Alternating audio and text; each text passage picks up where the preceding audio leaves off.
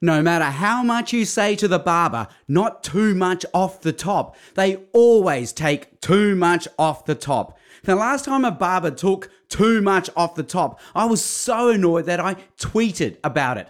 My tweet got heaps of likes and retweets. It was my best performing tweet. It touched a nerve. Heaps of people must have had exactly the same experience. They too felt my pain.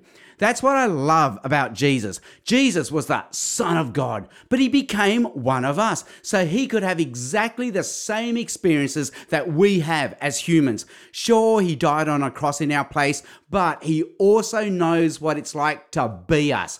He feels our pain right down to a bad haircut. But sadly, Jesus can't fix our haircut, but with Jesus, there'll be eternity in heaven for our bad haircut to grow out. G'day, I'm Sam Chan with God in 60 Seconds. For more space to think and talk about God, go to thirdspace.org.au.